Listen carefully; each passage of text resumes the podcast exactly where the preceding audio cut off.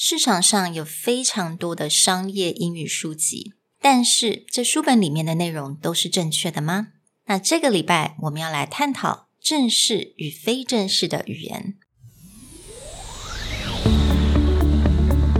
Hello，欢迎来到 Executive Plus 主管双语沟通力的 Podcast。我们希望带给大家最实用的沟通工具，包括了成功人士对全球市场的分享、职场英语的技能、跨文化沟通技巧与其他能帮助您成为出色领导者的工具。Hi, I'm Sherry, founder of Executive Plus. As a language trainer and certified coach, I've trained hundreds of managers from Fortune 500 companies such as Dior, Google, Deloitte, and Yahoo. And I'm Nick, Director of Communication Strategy at Presentality. I've helped startups raise millions of US dollars in funding and train the executives of publicly listed companies to present on the global stage. Welcome to the Executive Plus podcast, where you can take your communication and language skills from good to great. Hey everyone, welcome back to Executive Plus Podcast, episode 63. Today, we want to talk to you about the difference between what you see in an English textbook and what gets used in the real world. Just because it's written doesn't always make it true. 嗯，那其实现在有非常多的商业英语的书籍嘛，那可能是考试用的，或者是平常绘画，但是我们在做这种 market research 的时候，我们就会发现说，有很多虽然在书上写的，嗯，虽然它可能文法上面都没有错是正确的，但是其实在真正的职场上是不适用的。所以今天我们要来 cover 一个在基本上在每一本商业英语书籍都会讲到的，就是正式 versus 非正式语言，informal versus formal language。Right. Now, some of the examples will take today, Sherry, you actually found in a Japanese English, business English book that was translated into Chinese, right? Exactly, yes. One thing to keep in mind when you're looking at a business English books is the cultural context in which it was written. Mm. Because a lot of these are for second language learners, it's usually the logic or the ideas of the first language, in this case Japanese, being pressed upon in language learning of the second language. One thing that is very prevalent in Japanese is they have a very formal way of speaking and they have right. a very informal way of speaking. And you can definitely see that through the language in this book. 没有错，那 有的时候很多书籍可能就是跟这个作者他是站在什么角度，他的文化背景是什么。那正好这本书籍我今天我这次找到的，他的是真正的作者，他是日本人。那他是后来呃翻译过来，嗯。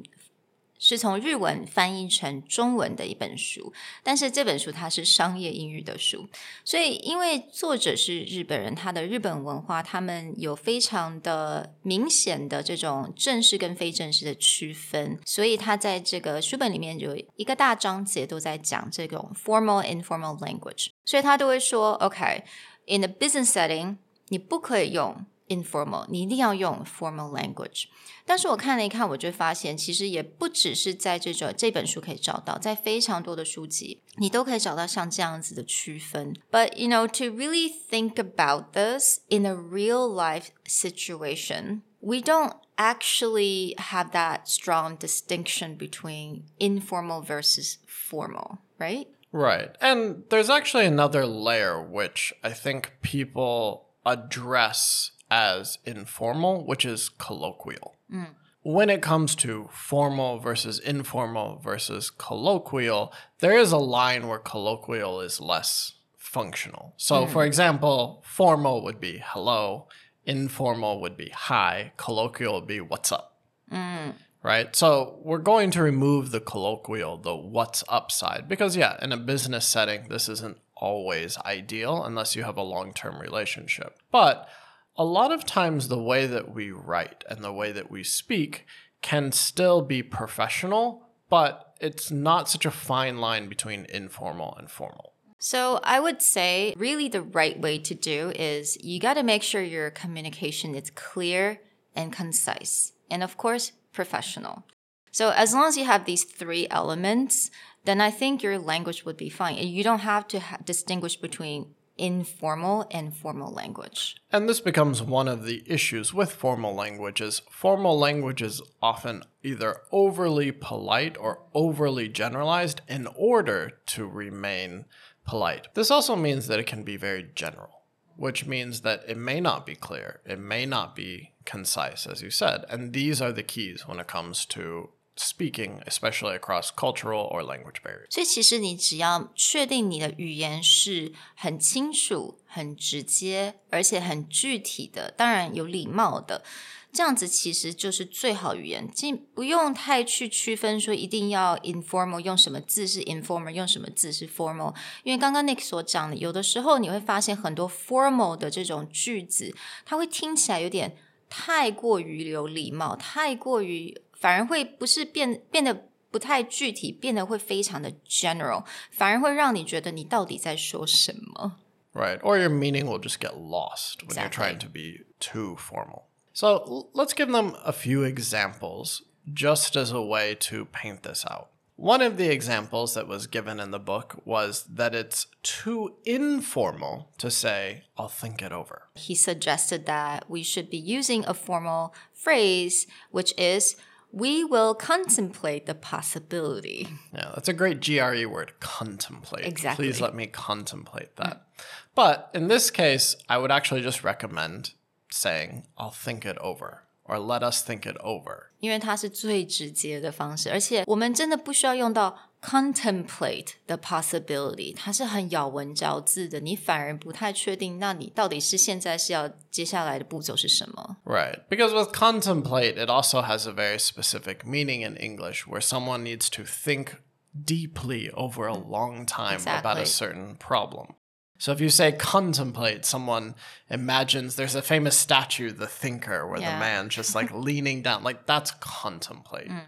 But in this case, if they're like, can we schedule another meeting next month? You don't need to be like, let me contemplate the possibilities. You can just say, um, let me think about it and check my calendar. Mm. Very simple. Yeah, 非常简单，非常直接。Or you can say, you know, we will think it through and get back to you soon. Or if you want to, again, show language skill without having to use a big word like contemplate, you can use the word mull. So let me mull it over. This is something you'll hear very often in English. So M U L L。 Yes. 其实最直接、最简单的方式就好了，反而他们所这种 suggest 的这种 formal language 变得非常的 general，而且你会有点搞不太清楚说，那其实你到底要想多久的时间？So the second example that the book suggested that is too informal is thanks for your help. And they turn it into something very fancy to say, we appreciate your professional courtesy. But honestly, I much prefer thanks for your help. Yeah, you can just say, you know, Just thanks thank for your you. help. if you want to make it a little more formal, you can just again, thank you for your help. Exactly，或者你可以说 Thank you for your support。 That's Right. fine too。你用了 professional courtesy，有点感觉是你进去那个 thin- 那个 thesaurus 有没有？然后去找 yeah, let me change each Let me word. change help，还有什么其他的同义字可以用？No no no，just thanks for your help or thanks for your support. That's it. If you do want to be more specific, it's not about changing the phrasing of thanks mm. for your help. It's just add something to be more specific. Instead of saying thanks for your help, say thank you for working so late to make sure these documents get to me.